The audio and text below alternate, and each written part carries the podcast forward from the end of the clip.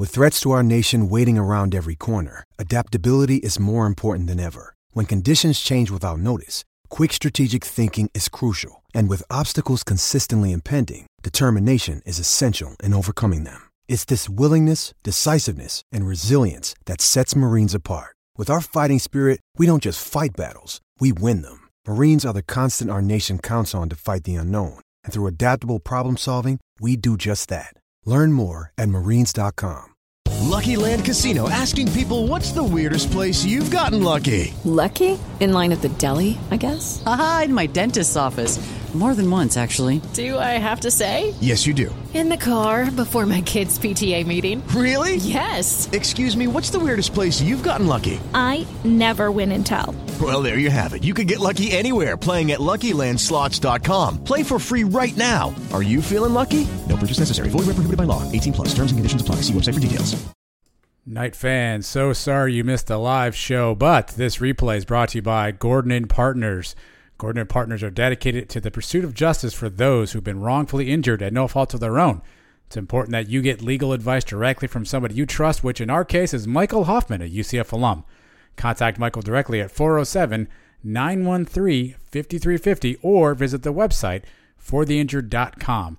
Don't just trust anybody, trust a fellow knight. Trust Gordon and Partners for the injured.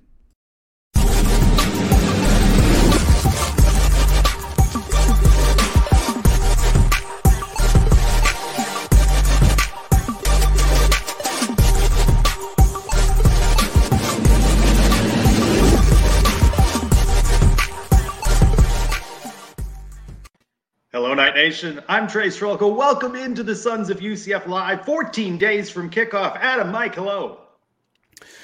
Greetings, Trace. We're getting so close, man. I can't wait for these next 14 days to just fly by. I'm sure they're not going to fly by, but I cannot wait for these next 14 days. And then we have four months full of football. Nothing better. It feels like it's been forever since we played a football game, since we walked out of that stadium in Tampa, glorious over the Gators. Finally, we're almost there, man. Almost two more weeks.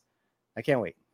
Speaking of glorious over the Gators, just ending now. Women's soccer, three second half goals. The Knights beat the Gators in the season opener for UCF women's soccer. Head coach Tiffany Roberts Sahaydak with her 100th win as head coach of the Knights. Knights get off to a 1 0 start on the season. And just like beating the Gators in the Gasparilla Bowl, how sweet it is.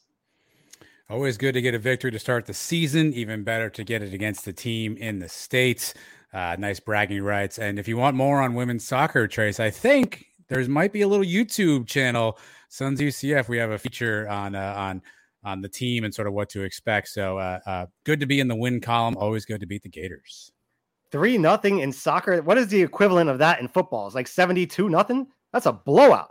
Well, unless you give it like seven points, you know, for touchdown, so like twenty-one nothing. But I like yours better. I like yours better.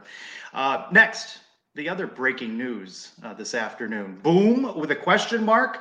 A Cows quarterback possibly joining the Knights. Timmy McClain, who entered the transfer portal after not being chosen as starter over in Tampa, rumored to be coming to UCF, being reported by various outlets. What do you think of this, guys? The Sanford Seminole High School product possibly joining the Knights. Yeah, we talked last year. I thought he was a solid quarterback. I thought he was a good player. We saw him play obviously uh, in Orlando. He played he played well. Um, so certainly some nearly talent won, there. Nearly won Yeah. that game, right? Certainly some some talent there. Um, now in our quarterback room with our situation, I think that's what's going to be interesting. Um, I suspect he's going to have to redshirt this season just based on timing of transfer. So in, in reality, he's a 2023 quarterback. You think about the quarterbacks we have, everybody in the room now, technically speaking, is eligible to come back and play again next year. Plus, we add in a, a recruit Dylan Rizk from uh, from Cardinal Gibbons. So crowded quarterback room. What does this mean for the future? I don't know.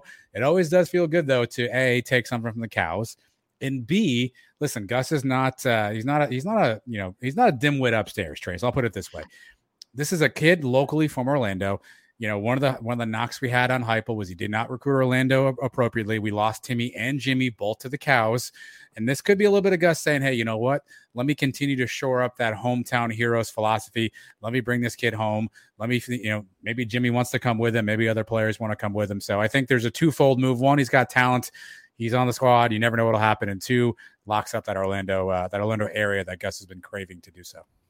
At the very least, it gives us a lot of inside information for that game in Tampa at the end of the year, right? He's got to know the whole playbook. I mean, he's got to know all their signals. What, ins- what, know- what inside info do you need? Like three plays? I mean, what, what kind of inside info do you need? We need as much as we can so we can beat them by worse than 64 to 12. I want to know every single play that they're running ahead of time. Jimmy is so do they. Timmy, Timmy is the guy that's going to give us all that info. Uh, I think it's a good good pickup. He's got talent, obviously. McClain, is he a top five McClain? I know John McClain for sure. I, I can't think off the top of my head the other four McClains. Are we ready to embrace uh, a former cow, though? Is that uh, Knight Nation? We ready to? It certainly has rankled. Uh, What's a cow? Always a cow? Cow family. Oh, that there. Has right, that ever happened? Do, have we? I know we've had a few guys leave us to go to the cows. Have we ever taken a cow? Somewhere along the line we have. Seg advisor, if you're out there somewhere, yeah. I'm sure you have the answer to this yeah, question. Have we ever transferred in a cow? Hmm. Somewhere along the line, we have none that are coming to mind uh, right off the top. But uh, yeah, uh, interesting that fence around Central Florida. Uh, Gus building it, and uh, that a big move uh, if it comes to fruition, reeling in the former South Florida quarterback. Also, big news 14 days out from the opener in the bounce house. Mike, I know this caught your eye. I saw the posts on social media. Changes in the bounce house. Alcohol sold stadium wide now. Get your gluten free hot dogs, maybe not in every section, and, and the boozy popsicles, which should become a staple of uh, our tailgates. Yeah, I've never heard of boozy popsicles before. That sounds interesting. Sounds refreshing. Uh, on a hot day, you know, early September, you can cool down and get drunk at the same time. That sounds fun. Uh, hot dogs, I didn't see them there listed at the top of the cabana. Maybe there's still time. I, there's not a lot of work that needs to be put in to get that done. I don't think. Um, overall, should it happen, this is going to be all because of you. If it happens, yeah, it's definitely because of me. If it doesn't happen, obviously, it just shows that they don't care anything that I think. Um, but alcohol around the whole stadium, I guess it's fun for everybody else. I'm sure that should help with ticket sales. You would think. Two strong options there. Uh, the boozy popsicle seems like a lot of work. I feel like if I want to drink, I want to drink. I don't want to melt my drink for like 40 minutes to enjoy it. I did see seltzer is now being uh, uh, publicized essentially throughout the cabana last year we had some sort of a weird funky buddha situation uh, i'm gonna need uh, i'm gonna need some of those white claws up there trace but uh, listen everyone's going to alcohol in stadium. UCF uh, is not the only school that's kind of making this change. I saw Alabama did the same thing. Uh, obviously, hopefully it's done responsibly. We don't need to get uh, rowdy and have a bunch of fights and a bunch of other nonsense take place. That's going to happen, of course. But Timo's trying to make some, you know, trying to make some uh, some revenue, and and here's a good way to do it. Lonely Bumblebee looking for a way to shotgun a popsicle is fantastic. you know, a couple of uh, black guys, it might be the price to pay to make some more money at the stadium, and that's what's going to happen. It's going to take us back to the old Citrus Bowl days. I remember when we were sitting there next to the student sections. I used to see fights all the time at those games, so it's going to happen again. Um, just the price you pay, I guess. 14 days out, 379 season tickets left. Practice number 14 in Shells this Thursday. Media with the opportunity to talk with center Matt Lee and safety Quadric Bullard as well. Offensive coordinator Chip Lindsey, who is not ready to announce that uh, quarterback decision. Let's hear from him. No reason, just hadn't just hadn't decided yet. You know, I guess more than anything. I mean, I, I don't I don't think there's a certain blueprint of when you got to have it done. I think it's just when you know and uh, of course, you'd like to know last spring, but obviously we didn't. So um, I just think it's one of those things we want to we want to give them as many opportunities as we can before we feel like we have to make a decision, and then uh, and uh, go with it from there. So, do you believe them? Do they still not know, or have they already decided and uh, they're just playing it out? Trace, I'd love to be a football coach because you can just lie whenever you want and nobody cares. you can just lie all the time, every day, every just lie, lie, lie, and nobody cares. We're not gonna call you on it. We're forget about it long enough. I suspect they know who their who their guy is at this point.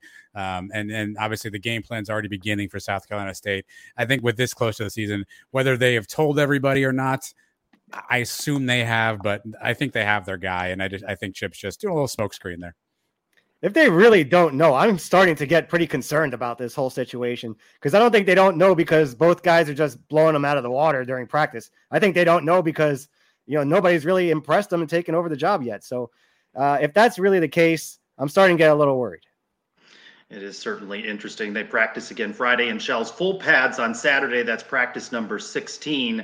Uh, Chip Lindsey saying that they're already starting to get into game prep mode with the installation some 14 days out. Uh, despite Brian Peterson's protestations, I asked on my Twitter, how many wins? Be realistic. What are you seeing from this Knights team at this point in camp? Uh, 10 and 2 uh, is the is the winner on that one. Of course, high hopes for Knights fans 11 and 1, 12 and 0, of course. This all preceding the next uh, Sons of UCF pod when you break down game by game and Mike's ready to send them uh, into uh, another undefeated season. But I, I, feel like two losses somewhere on that schedule seems realistic. Uh, it seems realistic to me.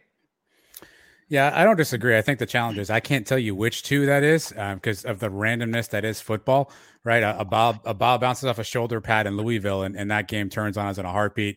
You know, the Navy game is not a game any of us would have said last year we were going to lose. So I can't tell you which two games. I think that's a, a fair, reasonable target to say a 10 win team you know, a couple of losses. While I certainly don't want that to happen, I think of the talent to go, you know, and, and play well. I, I, don't see a team in the schedule outside of Cincinnati and maybe Louisville that I really think, hey, they match up and they they may be more talented than we are. But it's football, man. Random things happen. It's an oblong ball for a reason. We saw bounces last year take that we didn't think would take. So I think I think it's a reasonable expectation if I'm being realistic. Yeah, I think the right expectations have come down a little bit, right? Because people like myself predict us to go undefeated every year. Every now year. people are, are kind of expecting one or two losses, a loss that we we don't know where it's coming from. Is it East Carolina on the road, like Navy was last year? So I think we're all kind of preparing ourselves for one or two of those. It just can't be. I don't think we can afford to lose two in the conference because one, I don't think Houston's going to lose more than two, and we don't play them. We're not going to have the tiebreaker. And two, if one of those losses comes against Cincinnati or SMU, that may knock us out of the other spot in the championship game. So we got to be very careful which two games we lose. Well, let's talk about the Knights and the start of the college football season with Jamie Seh, sports director, WKMG Channel 6 here in Orlando. Jamie, welcome back to the Sons of UCF Live. Great to be with you all. Thank you for having me, Trace. Good to see you. So maybe a boom out of Sanford Seminole High product. Uh, McClain coming over from Tampa. What do you make of that? This is Gus Malzahn saying he's going to recruit and certainly work that portal. Yeah, I, think it's. I mean, I think it's great for UCF if uh, we get the confirmation that uh, Timmy is coming over. I mean, he was a tremendous football player for Sanford Seminole. I mean, he's he's got the arm talent, but he is also versatile enough that uh, he beat teams and won a state championship with his legs. And you know, obviously, uh, he didn't find uh, he didn't have that home at South Florida this year after getting beat out for the starting job. So yeah, I mean they're not stopping recruiting, that's for sure. Uh, it's interesting, though, you know, adding another quarterback in the mix at this point, a guy who wants to compete for a starting job. I think it's interesting. I think Timmy is a great talent, great kid, great program at Seminole High that he came out of. Jim, I know you heard the conversation we were having about this upcoming season. In your mind, What's a realistic expectation for the Knights this year? The fans think 10 wins. I think Mike Trace and I agree. Where are you at from realistic expectations this year? Yeah, I think 10 wins. I think um, anything less is a disappointment. You know, I think they need to take a step up from from last year. But yeah, looking at their schedule, how many games they have in the state of Florida, you know, how many games they have uh, at their place this year. I mean, I think it's I think 10 wins is it. You know, I if I look at their schedule, I see, you know, maybe a slip up to Louisville. You know, that that could be the home game that they lose. Um, but you know, their schedule is extremely favorable. And uh, you know, we'll see what Cincinnati has in store, how much they have coming back from that team. But that's a game that I can't wait for. But uh, but yeah, I, I say ten and two as well. I say ten and two as well. Are you concerned? Ten and two a good season. That's a good season.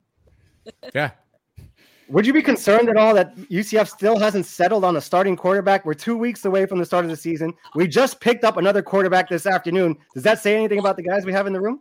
I mean, it's it's definitely it's it's interesting, especially with the Timmy McClain stuff coming out. You know that uh, that they go out and get another quarterback, um, one that's who, who's very good and was a starter last year in the conference.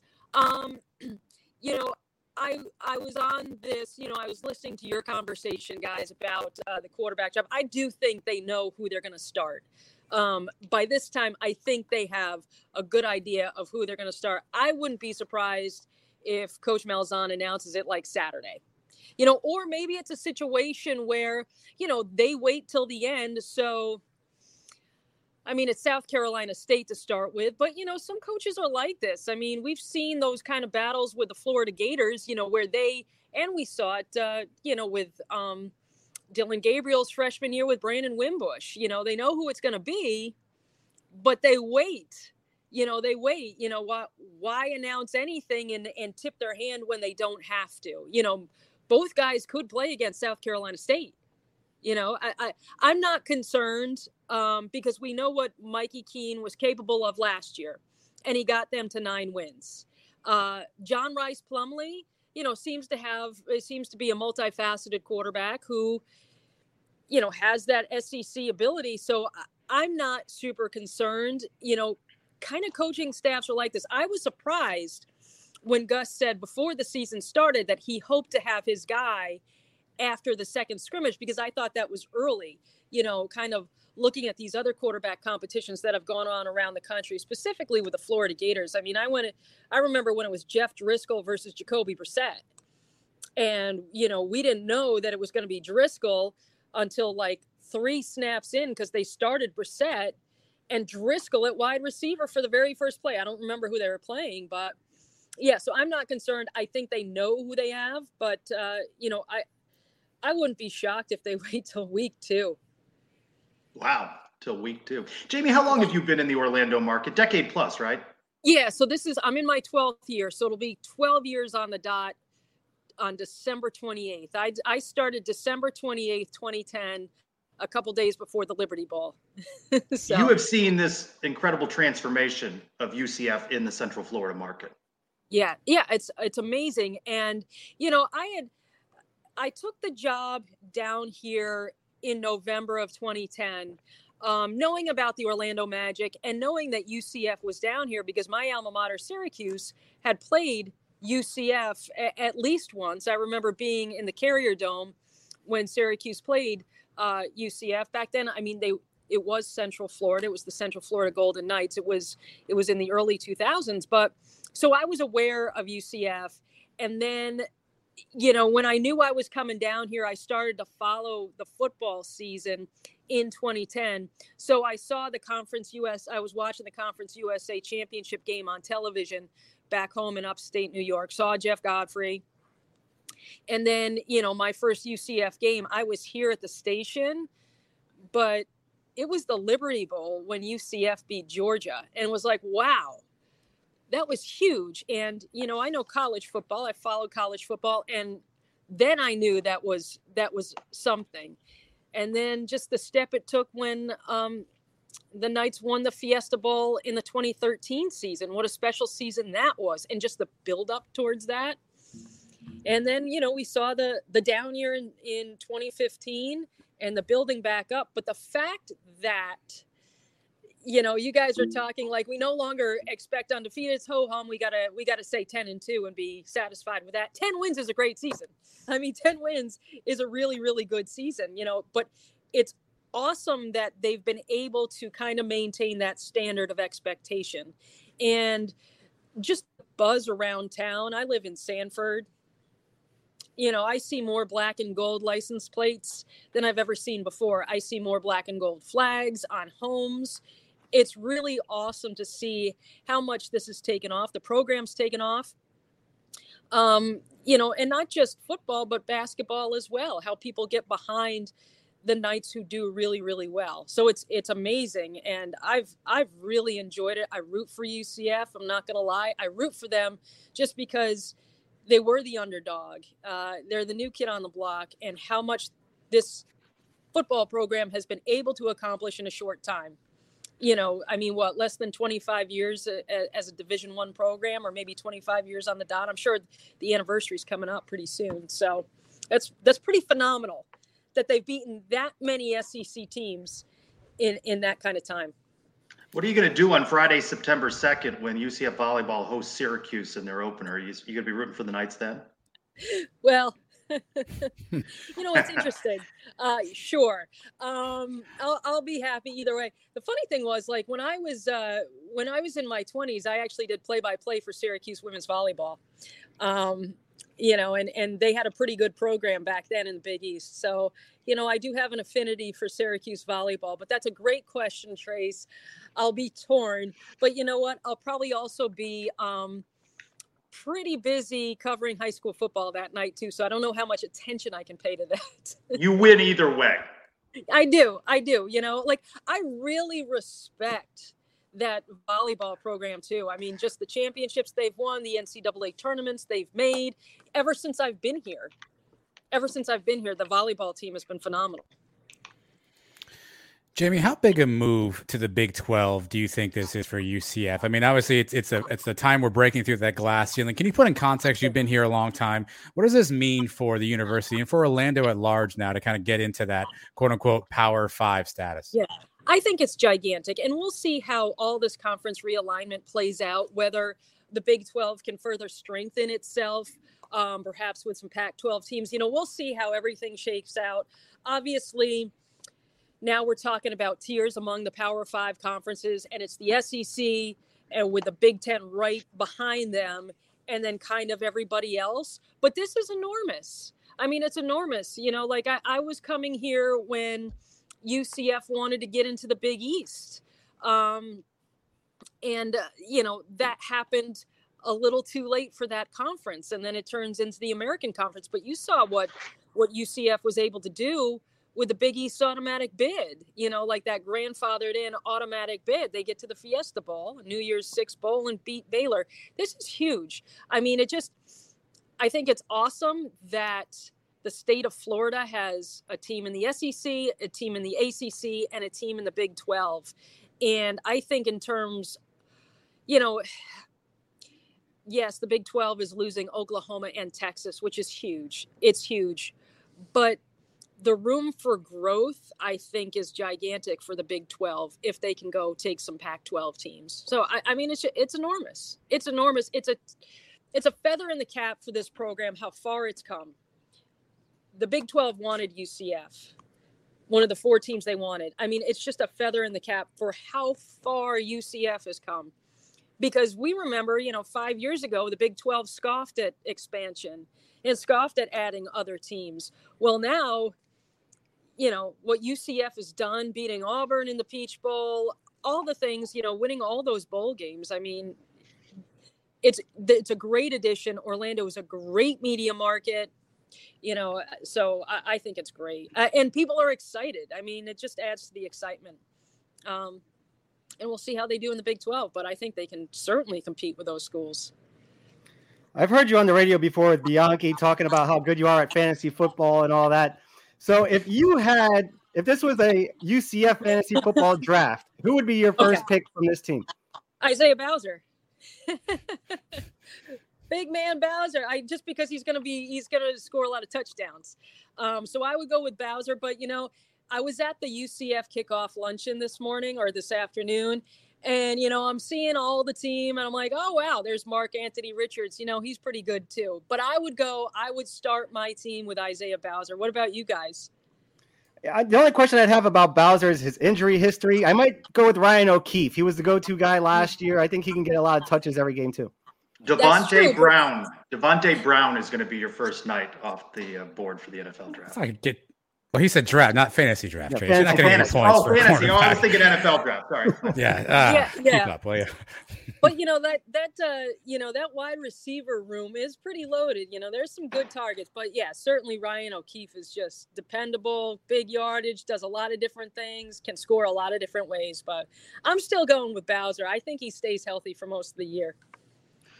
Speaking of the NFL, Gabe Davis on your favorite team, the Buffalo Bills. What's he going to do in 22? He's going to have a phenomenal season. Um, you know, the the thing is, is that uh, you know teams are aware of him now after what he did uh, in that uh, playoff game with the Chiefs, the four touchdown catches. He's going to have a phenomenal year. But, you know, I mean, the Bills receiving core is very good. You know, obviously, Stefon Diggs is the number one target. He's going to draw a lot. Isaiah McKenzie and Gabe, but Gabe's going to be a starter this year. I think he's going to start, you know, the majority of games. He's going to have a huge year.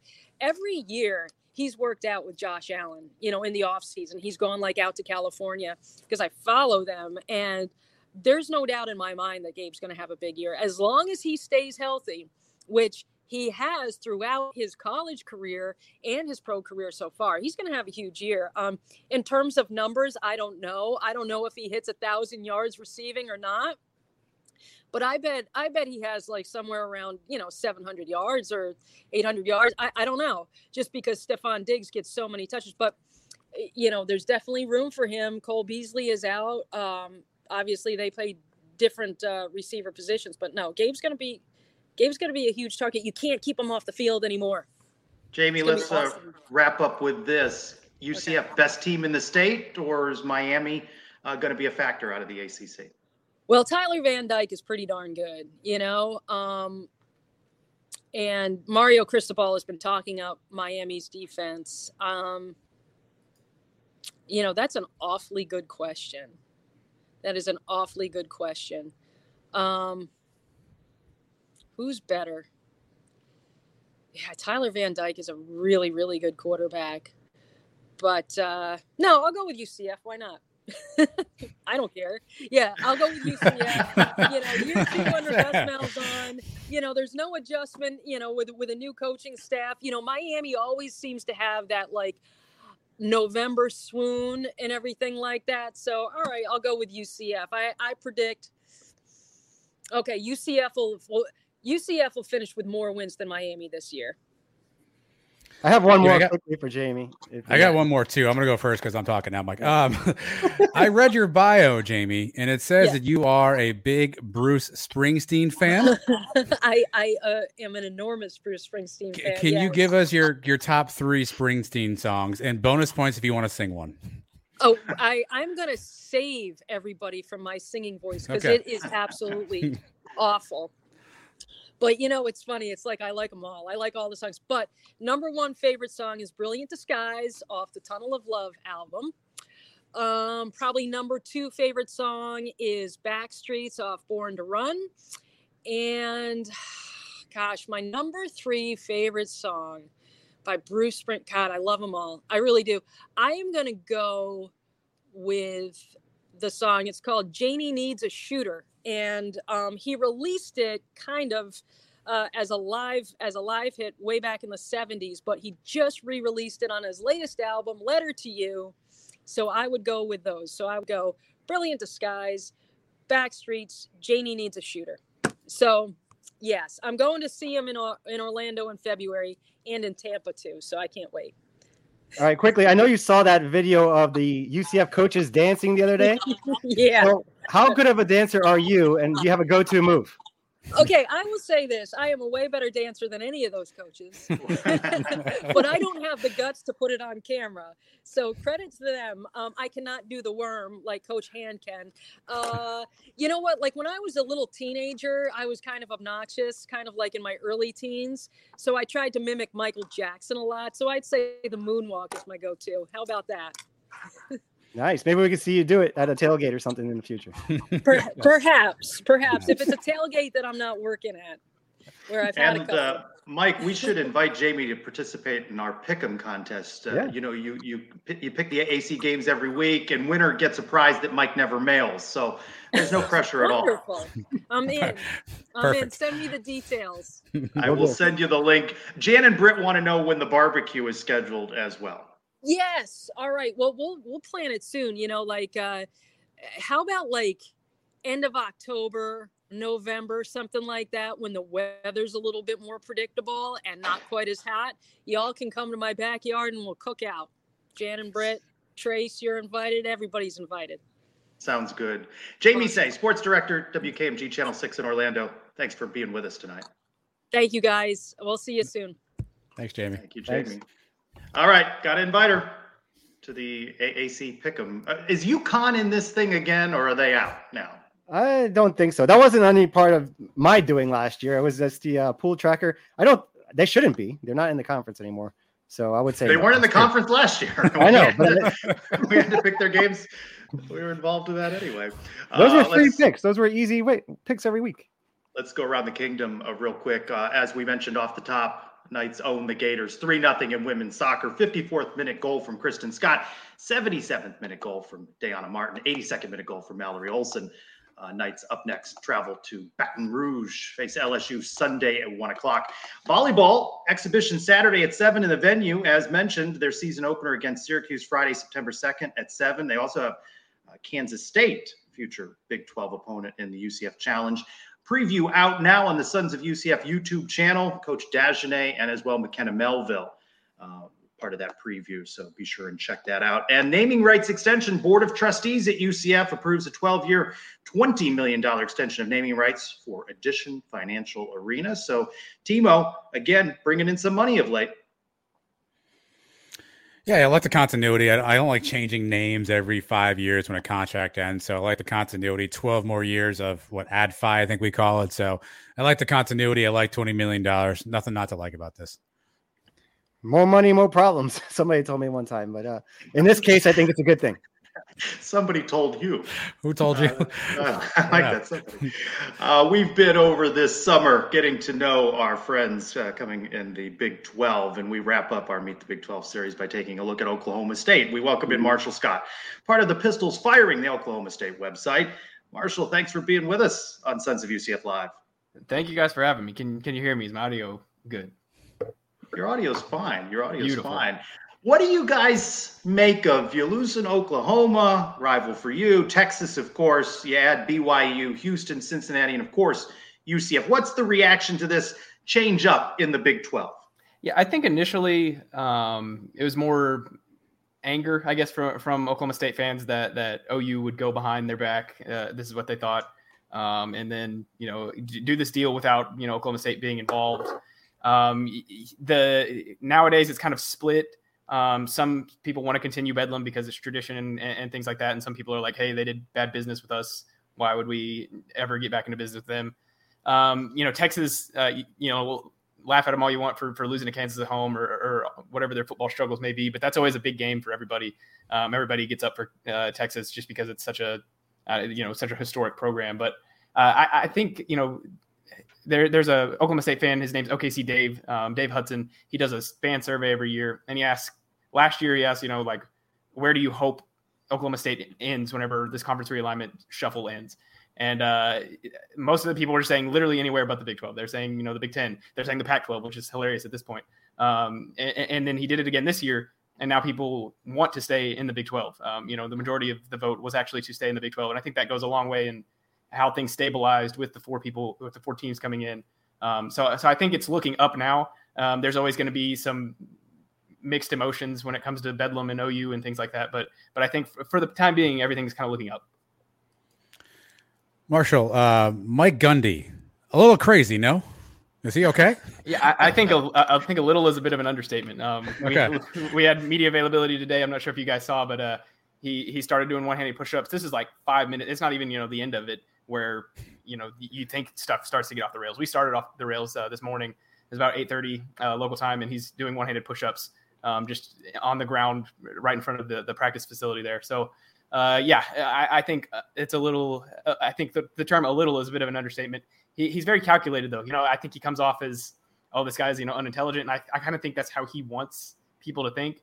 Um, but but almost everything he says is really calculated um, I, I, think him goofing off with us so far um, this preseason kind of tells you that he thinks the team's going to be pretty good this year. I think if he thought they weren't going to be very good, he'd be a little more reserved and, and things like that. But, but yeah, I, I, think a little crazy is, is definitely fair. You could even move it to a lottle if you wanted to.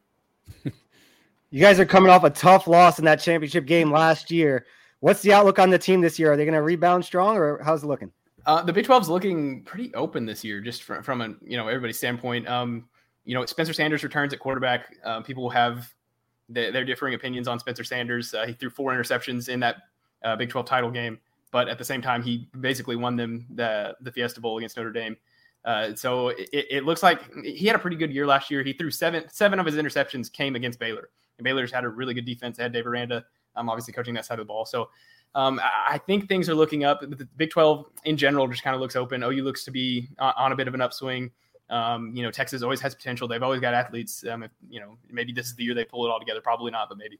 Um, Baylor obviously looking really good. Kansas State's kind of a sneaky team this year. So I, I think things are looking up. It'll be they're a little inexperienced on defense. The defense was so good last year, um, but you know, bringing in two new linebackers, bringing in an entirely new secondary. Um, but on the defensive front, they're going to be stacked because they returned everybody. But uh, I think there's there's room for optimism. But I think the Big 12 is going to be pretty open this year in general. So it'll kind of be interesting to see how it plays out. Help us understand Oklahoma, Oklahoma State. Now with Oklahoma leaving, does the fan base see maybe an easier path uh, in the Big 12 without Oklahoma? Yeah, I think in a lot of ways, you know, the, the argument for people okay with Bedlam being dead, um, that's what Oklahoma Oklahoma State is called. It's called Bedlam. Um, I, I, think in a lot of ways, the, the, the viewpoint of it being dead is good for for OSU to get out of Oklahoma shadow. You know, Oklahoma State is a perennial top 25 team. Um, has had a lot of 10 win seasons here as of late. Um, but the big bad wolf, you know, it, it is just an hour south uh, of Stillwater. So um, I, I, think that there's a, in a lot of ways, you know, I, am sure Texas Tech feels a similar way. I'm sure Baylor feels a similar way. That you know, Oklahoma State kind of feels like it could be the you know the new big bad wolf of the Big 12. Um, I think that's kind of up for grabs right now, and Oklahoma State has you know just as good a shot as anybody. Um, I, I, think to to kind of take that moniker over. So I, the argument for people being okay with Bedlam going away is that hey, it, we don't have to worry about OU anymore um, you know, th- these 10 win seasons can actually mean something because, you know, it, it, it could come with conference titles and, and, things like that. So, yeah, I think, you know, a, a majority of the fan base too, the, not, maybe not a majority, but a part of the fan base as well is just always going to want that tradition. Um, I personally grew up, you know, the Bedlam was the biggest game of the year for me.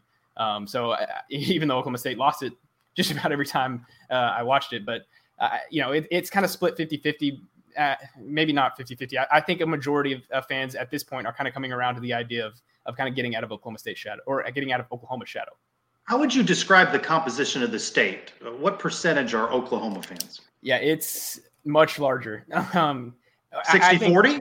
Um, no, I, I, bet it's 80 20. 80 uh, 20 in Oklahoma? Yeah. Wow. So, you, you really, if you're, uh, for in most cases, if you went, if you or your family went to Oklahoma State, that's you're an Oklahoma State fan. If in, literally anything else, if you know maybe one of your family went to a regional college, then you're just an OU fan, just because OU is you know the historic program around here. That's it's not that case in everything, but uh, at best 70-30, but I, I, wouldn't be surprised if it's 80-20. Um, I went to a couple of, of small town schools um, in the state of Oklahoma, and I, I feel like I was outnumbered just about everywhere I went.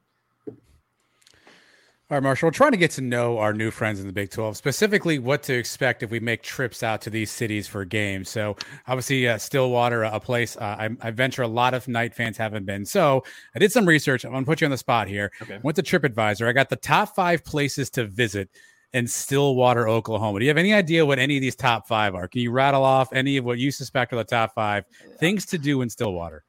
I'm going to guess Eskimo Joe's is on there.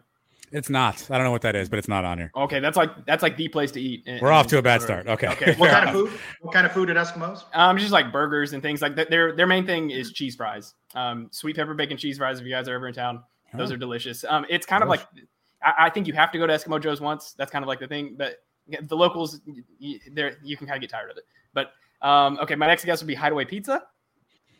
Uh, not on here. Sorry, we're wow. off to a great start. Is it these are more Marshall's no, getting more to like know lo- Oklahoma yeah. State. Yeah, I guess so. more locations, if you will, not not more necessarily restaurants. Okay, well, there's not a lot of locations in Stillwater. okay, so all right. Uh, there's well, Boomer Lake. I'll, I don't know. I'll read you the top five. The Boomer okay. Lake is number three. Yeah, very good. Okay. okay, number five, the Iron Monk Brewery. Okay, um, Oklahoma State just recently um, had a, a deal with them. That's going to be the official official beer partner um, of the yeah. university. So that is yeah, huge. Somewhat somewhat That's... new, but but okay.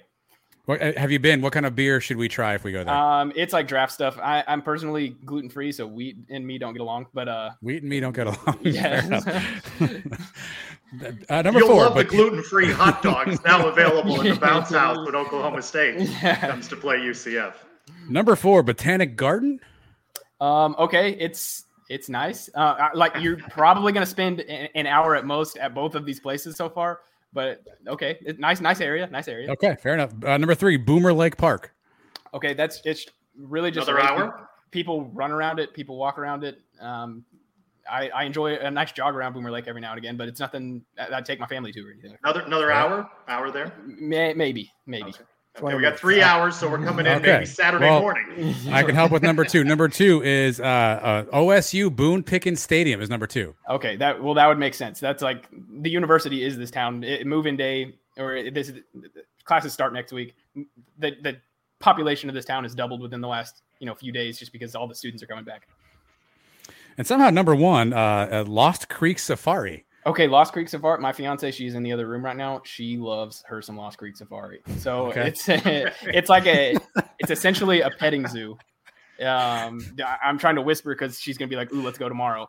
Um, Okay. it's, it's essentially a petting zoo. We won't tell her. It's fine. Wild Yeah. animals, uh, lions, Um, tigers, bears. What are we petting there? Goats? Um, no, Uh, it's uh like there's like deer, there's a camel. Um, one camel. yeah, yeah, his name is Gilbert. Um, same same camel the whole time. I believe now an Oklahoma State wrestler actually owns Lost Creek Safari. That happened uh, last year, I believe. Um, so a lot of the wrestlers actually work there. There's some monkeys there. Um, it's it's a fun place. It's a fun place. You can spend more than an hour there. So, I- maybe I- I come in want- Friday for a Saturday game, pick up the safari, end with the brewery, and you got a good Friday. That, that Well- sounds like a good time. I want to learn more about tailgating, but I'm concerned that uh, that Lost Creek Safari is uh, is ahead of OSU on this list of things to do. Well, Does that mean the tailgating scene at uh, Oklahoma State is is not strong? What can you tell us about that? I think the tailgating scene has grown tremendously under Mike Gundy. Um, I personally think it's. I I, I watched uh, you guys TCU one. He said TCU is probably among the best. Uh, I've been to every Big Twelve stadium except for West Virginia. TCU is not among the best. Um, he said so- a lot of things that I don't think anyone agreed with. So, uh, so I think Oklahoma State's among the best. Um, it's it really just all around campus. There's you know tents set up from you know the, the Friday before, um, all day Saturday. Some people don't even go into the game. The games are always like sold out essentially, but um, so it, it's always full around there. People got TVs, people got you know barbecues going on. Um, that one's good. Iowa State is always really good. Um, Texas Tech's pretty good. What's your burning couch situation like? Any of those? Um, no burning couches. I, I like I said, the, the, only- I haven't made it up to Morgantown. Um, no burning couches. Um, there, there is a legend that the 2011 Bedlam game, uh, they tore down the the goalposts after Oklahoma State won. There is a legend that they got those goalposts somehow out of the stadium and into Theta Pond. I haven't confirmed that. I haven't ever seen any pictures of that, but that, that's I think as close as you can get to to a burning couch situation. If they got those Lost Creek Safari, I'd be impressed. Yeah, that, that's quite a ways out there. Yeah. All right, so we've had the chance to talk to somebody from every school in the Big 12 so far. Uh, the guys at Texas Tech don't like you guys, to be honest. And now with Texas and Oklahoma leaving, are you guys the most hated team left in the Big 12? If not, who is? Good question. So uh, it, it could be us. It could be Oklahoma State. It could be Tech. Um, Oklahoma State and Tech don't like each other. There's a lot of, you know, who did what first. Both teams, this is their sign, both guys. Um, they, they have the horse thing. It's eh, eh, both schools think that somebody stole something from somebody. Um, there's not a lot of whole lot of Baylor. Baylor is Baylor's going to get mad that I said this, but Baylor is the closest thing that the Big 12 has to like Texas A&M in that it's somewhat cult like. Um, so there's that. Uh, but yeah, I, I think Texas is uh, is the obvious punching bag here. But then I, I want to say Texas Tech. I could see where Texas Tech would want to say Oklahoma State. Um, but then I'd also say Baylor, which m- might make Baylor be the actual answer. I think more more teams around the Big 12 would actually say Baylor. when you visited Lubbock, did you check out Prairie Dog Town? I did not. I was actually born in Lubbock, but whenever you, it's it's a ways out there. Whenever you drive out there, you just see nothing for a really long time. So I- every time I go out there, I'm just ready to to hit my hotel, go to the game, and then go back to my hotel, then drive back. We're learning with these weekly chats that that may be the slogan for the Big 12. You drive a long while Yeah. without seeing a whole lot of, of anything. What other sports um, should UCF fans know? Pretty competitive. They're going to get a good game uh, against uh, Oklahoma State. Yeah, so Mike Holder, uh, who was the athletic director, he resigned or not resigned, retired uh, a few years back. He did a great job in building facilities around. There's a new soccer stadium here. There's a brand new baseball stadium here. Um, softball is in the process of, of looks like getting a new stadium. Um, really nice tennis facility. So Oklahoma State is really competitive um, in a lot of things. Um, basketball, it's kind of a up and down. Uh, a lot of people believe in Mike Boynton, the basketball coach, but uh, it, it just haven't necessarily turned into winning quite yet. But it's a historically great program. Um, baseball, really good. Wrestling is outstanding. Um, the most national championships of any team in any sport um, is Oklahoma State wrestling. I wish I could rattle off the number. I think it's in the 50s. Um, so wrestling. Good for UCF. No yeah. wrestling program. That's a yeah. good thing for UCF. Uh, so wrestling, outstanding. Softball um, has made the College World Series the past uh, two times. Almost made it in the championship series this past year. Um, soccer teams usually a, a, top 25 caliber team. Um, tennis teams are both really good. Cross country teams usually really good. Um, women's basketball has a new coach here, and there's a lot of um, excitement around her. So it, it, it, it really goes back to Mike Holder, just kind of take finding donations um, to build out all these nice facilities around campus, um, and that's turned into you know good recruiting and then you know good products on the field, on the court, um, etc. Yeah, you mentioned donors. No shortage of money there. You guys, from what I've seen, have great facilities. Yeah, um, Michael and Greenwood Tennis Center. Um, they, have been very generous. Um, Cecil O'Brate, uh, he was he graduated from Oklahoma State. Um, didn't really like have any ties coming back to Oklahoma State. Uh, Mike Holder just went up, uh, drove up to Kansas uh, one day and, and, got you know enough money to, to build the state of the art baseball stadium, which is pretty incredible. And then obviously T. Boone Pickens, um, his hundred and something million dollar donation, which kind of kicked this whole thing off. Um, but Boone sadly passed a, a, couple of years ago. So uh, yeah, there's there's money around. I, I, don't think it's quite like Tech's got a lot of money um, around. Uh, you know, obviously the, the private schools have, have a good chunk of money around. So uh, I think that's going to kind of going to become an arms race in terms of NIL um, until some guardrails get put on this. But uh, yeah, as far as facilities go, it seems like there's always somebody to step up to to get Oklahoma State what it needs. Marshall Scott with pistols firing, giving us a look at Oklahoma State. We thank you for being with us on Sons Live. Thank you guys for having me. This was fun. Thank Thanks, you, Marshall. Marshall. All right, Mike. Well, there got to be a poll. I got to put out a poll or something about ranking these. Uh, Mike, are we going to see you? Why do I even ask this question? We're going to see you in Stillwater anytime soon. no. They got no. botanical gardens, Mike.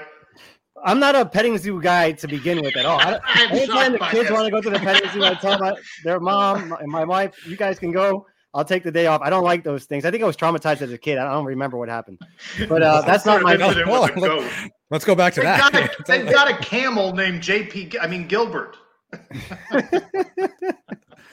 Only yeah, one though. Only one. Only that's one. not for me. So far of all the towns, I think Dallas, uh, the Fort Worth guy at TCU is the only one really that I'm interested in going to.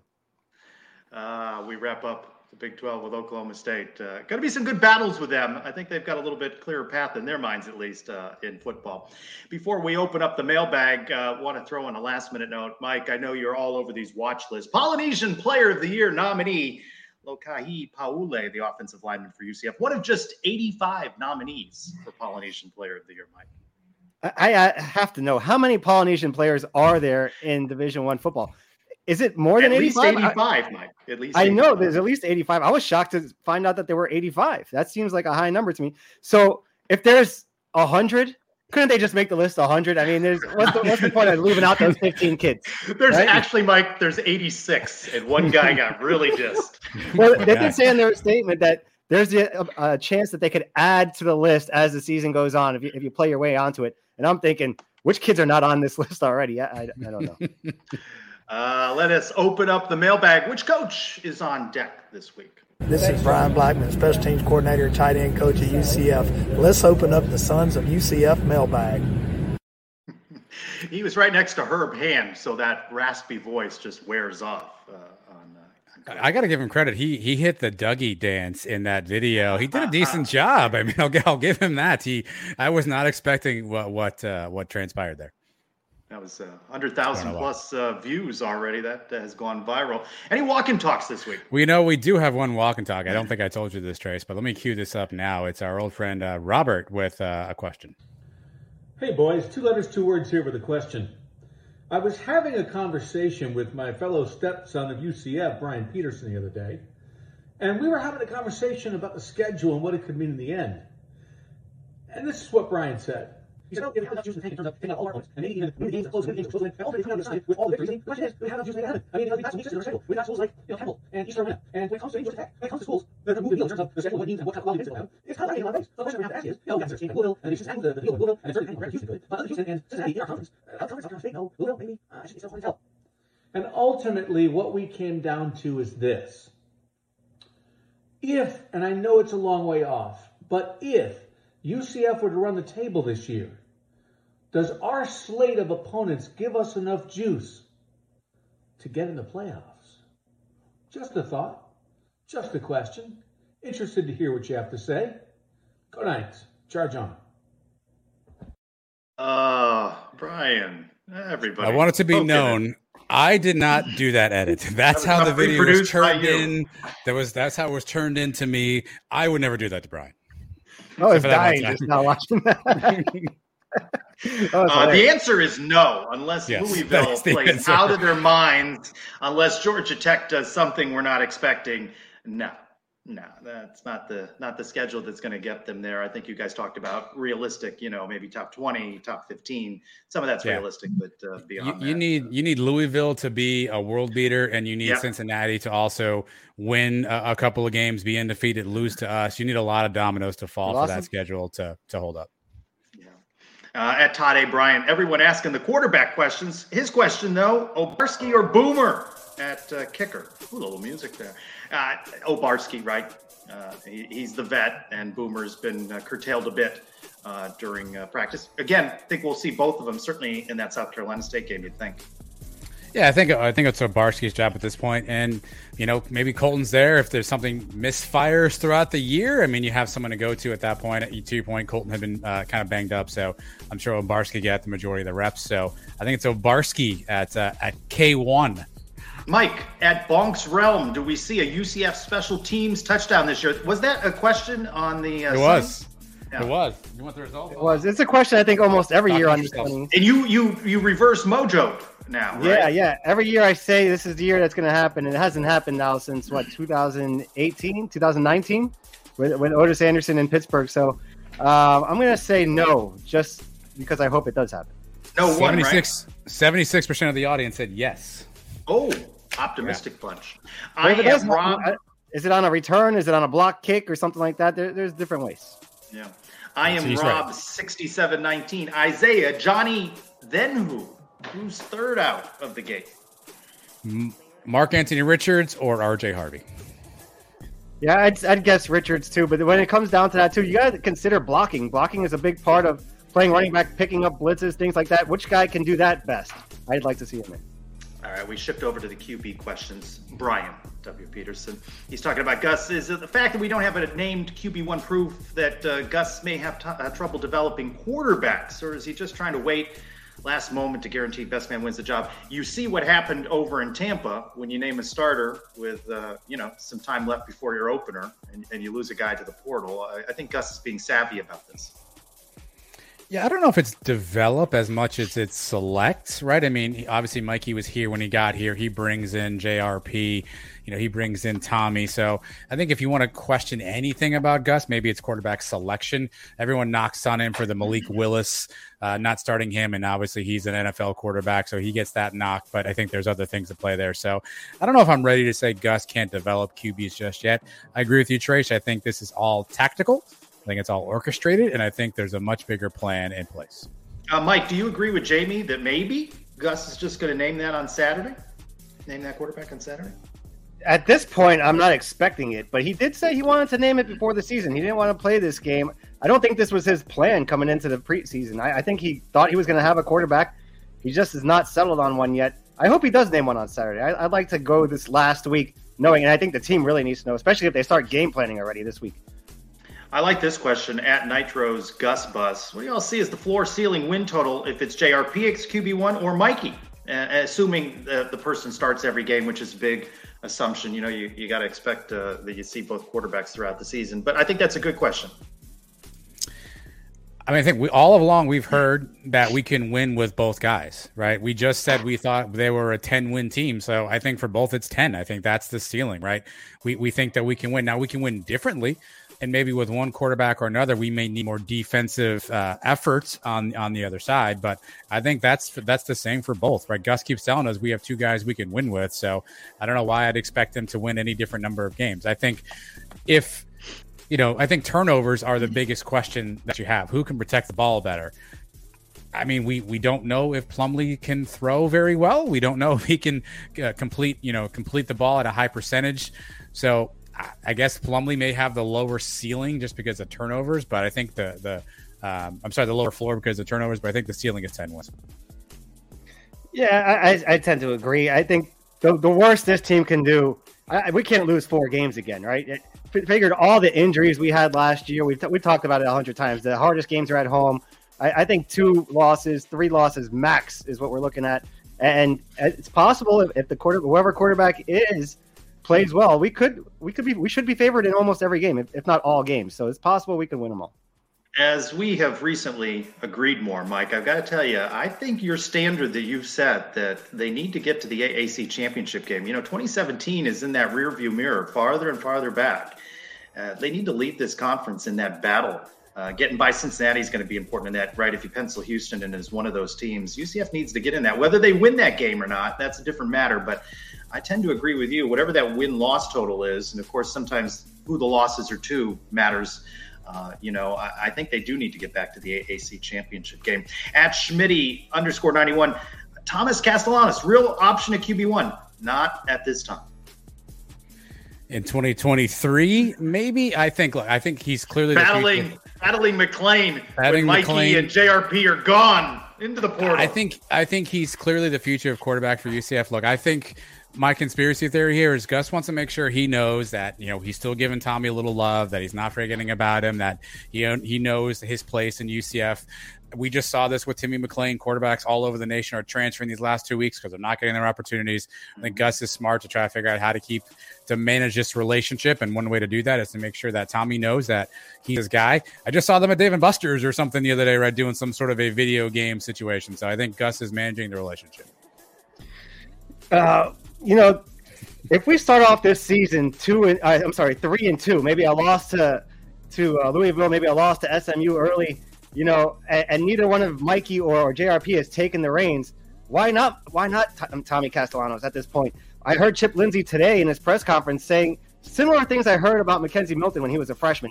You know, he makes one or two plays in practice that people kind of say, "Wow, where did that come from?" Yeah, he doesn't know the playbook as well, but you know, he's had this fall camp now. He has those first five weeks to kind of get a little more acclimated, and he's that good. Why not at this point? At Ethan of 126, what would the record be for each member of the Sons if they were named starting quarterback? Who would have the best record? What would be each person's best quality? I, of course, would be the game manager. Steady Eddie. Mike uh, would uh, he'd be turnover prone. He, would be a little wild uh, in his approach. Uh, so uh, I think I'm the reliable start. Now I've got a the record would be GOL level. I think we'd all be we'd all be in big trouble. Here's what we got: Mike would be a running quarterback. We know his his, his 5K prowess, so Mike would be a running quarterback. Trace, my friends, would be the elusive quarterback. I got to tell you, people, if you haven't seen Trace at a live event, I had I had a chance to go to FanFest this weekend and saw Trace walking around with the camera, recording a bunch of stuff. This man was in more parts of that arena than I think anybody else. He moves quickly, he dodges people, he took a couple of hits, he got back up. He was he was undaunted. So Mike is the running quarterback. Trace is elusive, but they don't win a game.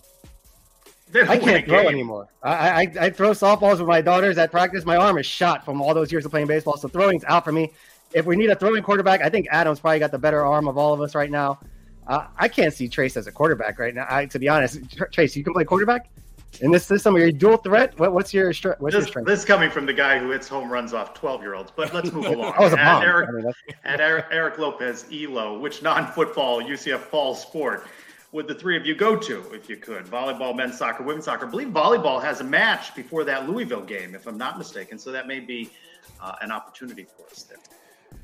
I'll take the cheap way out of this. I'll take my uh, my 15 year old daughter who plays soccer to a women's soccer game. So I'll take the easy way out. In this weather, in the heat, give me the indoor, give me volleyball, just so I you know I can hang out in there with some AC. But to be honest, I'm probably not watching any of it at UCF Knights Watch. We used to slug it out with ECU. How satisfied uh, should we be that this might be the last time facing them for the foreseeable future? Or should we mourn the loss of the old rival born out of competition instead of geography? I think it's going to be interesting to see if any of these AAC schools end up on future UCF uh, schedules. Uh, certainly in football, but uh, you, you, think in the other sports. That's a tough one with ECU. Uh, I know for a certain period of time, and Mike, you talked about this rivalries come and go, right? Uh, so Cows rivalry may be falling, but ECU, that's that's another one was heated there for a while and it is really kind of uh, gone by the wayside of late.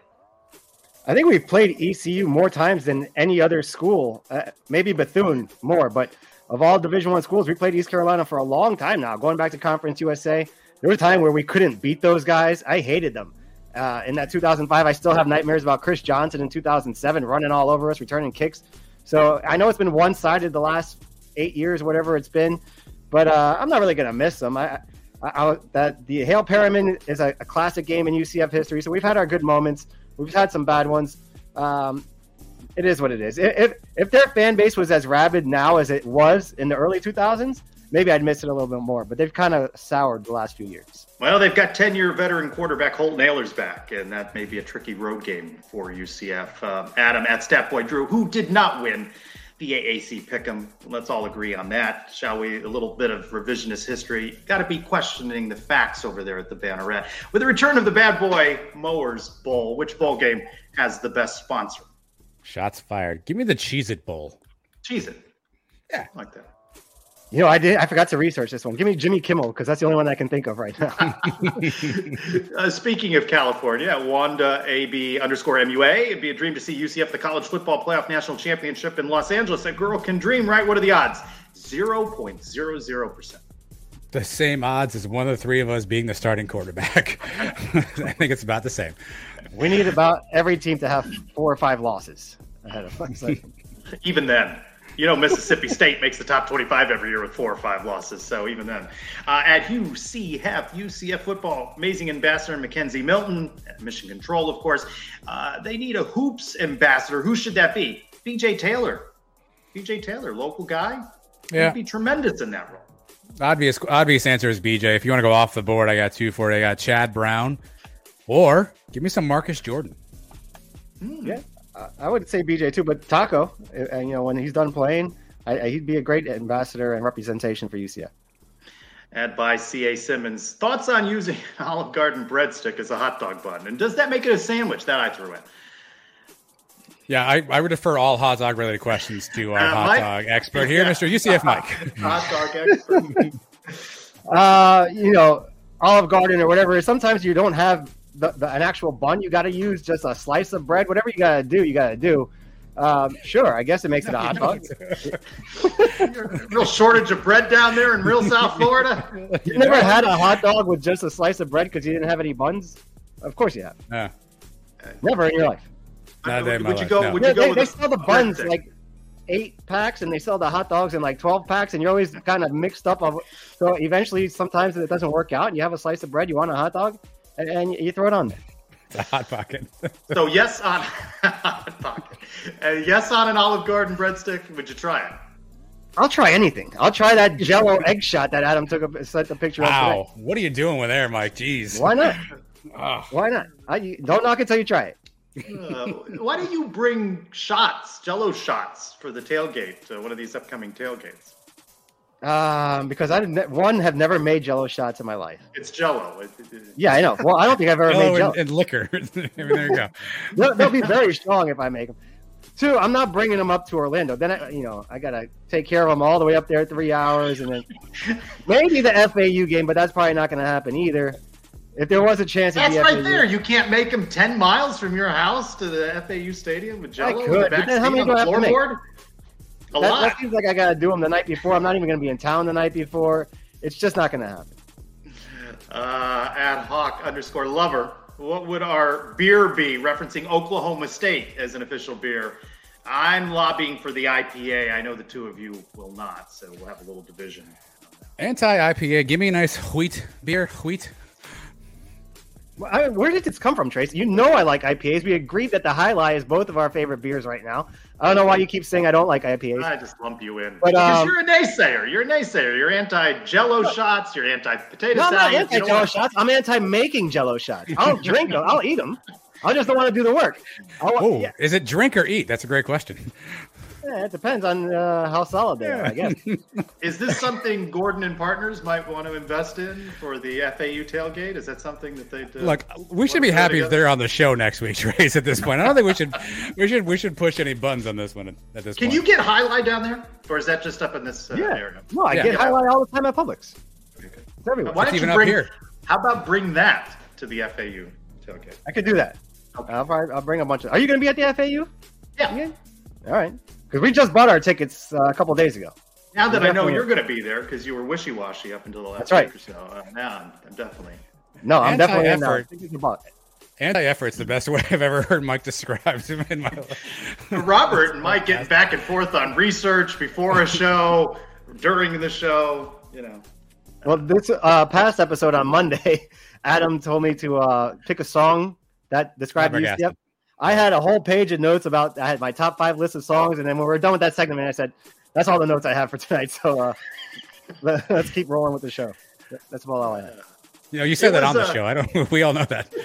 It was an entertaining uh, preseason Sunnies episode, uh, episode 192 of the pod this week. Yeah, we enjoy the preseason Sunnies every year. We started this the first year of the show. First, it was just Mike and I handing out our, our awards per se. Then we open it up on a survey. Uh, the fun part about the Sunnies is not revealing these answers now. It's looking back at them after the season and realizing how foolish we all were on what we thought was going to happen. It happens every year. My favorite was the year I think we all had Brandon Wimbush as like the the MVP of the team uh, in, in 2019. So it's always fun to look back at these and realize how much we don't know about anything. Probably because the the- coaches just lie to us. By the way, Trace, they just lie all the time. Just lie, lie, lie. Who All were your do. breakout players? Uh, who did you select? Is that the Marlon Williams breakout player? Yeah, Marlon? Williams was like a three year in a row. Uh, this year, the offensive breakout player, wait for it, hold please, was uh, was Mark-Antony Richards was voted uh, offensive. I don't know if I agree with that. Defensive, Tre'mon Morris-Brash. Hmm. Favorites, right? Some favorites in there. Yeah, I don't know if I had those on uh, on my board. I forget who I voted for, but I, I'm pretty sure Celiscar was my defensive guy. Even though I, was he even one of the options, I don't even know. I asked write in. Mike on Twitter if I could vote, and I, I got a big no, so I did not vote after the whole AAC preseason poll debacle. I uh, I withheld my vote from the Sunnies. That's good. I don't remember you asking me, but if you did ask me, I would have said no. I asked you on Twitter, and you went no. You said Right. no, so I didn't vote. I, I, I took it officially as a no, and I did not vote. I Well, want to thank, uh, yeah. You've asked Mike anything on Twitter, you're gonna get a negative answer. So that would mean just just temper your expectations off the bat. Uh, I want to thank uh, Jamie Seh, WKMG Local 6, for joining us off the top of the show. Thanks, Jamie. And, uh, Marshall Scott with Pistols Firing for wrapping up our uh, places we may not be visiting series uh, and Meet the Big 12. Uh, uh, and they put that out as a poll on which cities people want to vote on. And before we end uh, with uh, a player wrapping up the show, Godspeed, Lynn Cheek. Uh, happy to have been part of that special celebration of your life, uh, candlelight vigil out at the Reflecting Pond uh, last night. Uh, Godspeed, Lynn. Uh, for Adam and Mike, I'm Trace Trylko. Go Knights! Charge on. I'm Quadric Bullard, and thanks for watching the Sons of UCF. Social Podcast Network. It is Ryan here, and I have a question for you. What do you do when you win? Like, are you a fist pumper? A woohooer, a hand clapper, a high fiver. I kind of like the high five, but if you want to hone in on those winning moves, check out Chumba Casino. At chumbacasino.com, choose from hundreds of social casino style games for your chance to redeem serious cash prizes. There are new game releases weekly, plus free daily bonuses. So don't wait. Start having the most fun ever at chumbacasino.com. No purchase necessary. Group. Void were prohibited by law. See terms and conditions. 18 plus.